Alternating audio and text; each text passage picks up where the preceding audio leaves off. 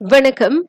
பொது சுகாதார செலவினங்களுக்கான ஒதுக்கீடு மொத்த உள்நாட்டு உற்பத்தி விகிதம் ஜிடிபியில் ஐந்து விழுக்காடாக உயர்த்தப்பட வேண்டும் என சுகாதார அமைச்சர் கைரி ஜமலுடன் எதிர்பார்க்கின்றார். நடப்பில் அந்த ஒதுக்கீடு இரண்டரை விழுக்காட்டுக்கும் கூடுதலாக மட்டுமே இருக்கின்றது. எதிர்காலத்தில் மலேசியா உலக தரத்திலான பொது சுகாதார சேவை முறையை கொண்டிருப்பதை உறுதிப்படுத்த இது அவசியம் என்றார் அவர். நோயாளிகள் எதிர்கொள்ளும் பல தடைகளை சமாளிக்கவும் அது உதவும் என அமைச்சர் கூறினார். சில நோயாளிகள் எம்ஆர்ஐ அல்லது சிடி ஸ்கேன் பரிசோதனைகள் செய்ய மூன்று முதல் நான்கு மாதங்கள் வரை காத்திருக்க வேண்டிய சூழ்நிலையை அவர் சுட்டிக்காட்டினார். முந்தைய வாரத்தை காட்டிலும் கடந்த வாரம் கோவிட் தொற்று தொடர்பில் மருத்துவமனைகளில் அனுமதிக்கப்பட்டோர் எண்ணிக்கை சற்று அதிகரித்திருக்கிறது. முதல் மற்றும் இரண்டாம் கட்டத்தில் பாதிக்கப்பட்டு மருத்துவமனையில் அனுமதிக்கப்பட்டவர்களின் எண்ணிக்கை ஐந்து விழுக்காட்டுக்கு மேல் உயர்ந்தது. மூன்று நான்கு மற்றும் ஐந்தாம் கட்ட பாதிப்புகளை உட்படுத்தியவர்களின் எண்ணிக்கை பதினோரு விழுக்காடு அதிகரித்திருப்பதாக சுகாதார தலைமை இயக்குநர் தெரிவித்துள்ளார். இவ்வேளையில் கடந்த வாரம் கோவிட் 19 புதிய சம்பவங்களின் எண்ணிக்கை ஆறு புள்ளி ஆறு விழுக்காடு குறைந்ததாக குறைந்ததாகவும் அவர் கூறினார். மோட்டார் சைக்கிள் ஓட்டும் உரிமம் பெறுவதற்கான வயதை பதினாறில் இருந்து இருபத்தொன்றுக்கு உயர்த்தும் பரிந்துரை ஏற்புடையதாக இல்லை என சமூக ஆர்வலர் தான் ஸ்ரீ லீலாம் தாய் கூறியிருக்கின்றார்.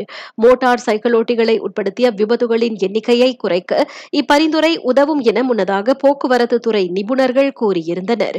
அப்பரிந்துரைக்கு பதிலாக சாலை பாதுகாப்பு விதிகளை கடைபிடிக்க தவறும் சாலை பயனர்கள் மீதான அமலாக்க நடவடிக்கைகளில் அதிகாரிகள் கவனம் செலுத்த வேண்டும் என பாதுகாப்பான சமூகத்திற்கான அமைப்பின் தலைவருமான தான் ஸ்ரீ லீலாம் தாய் எஃப் எம் டியிடம் கூறினார்.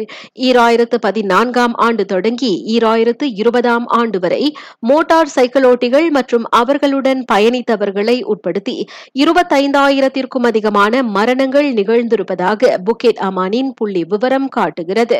நாளொன்றுக்கு சராசரியாக பத்து மோட்டார் சைக்கிள் ஓட்டிகள் சாலை விபத்துகளில் உயிரிழக்கின்றனர். அவர்களில் நான்கு பேர் பதினாறு முதல் இருபத்தைந்து வயது வயதுக்கு உட்பட்டவர்கள் என்றும் அதில் குறிப்பிடப்பட்டுள்ளது.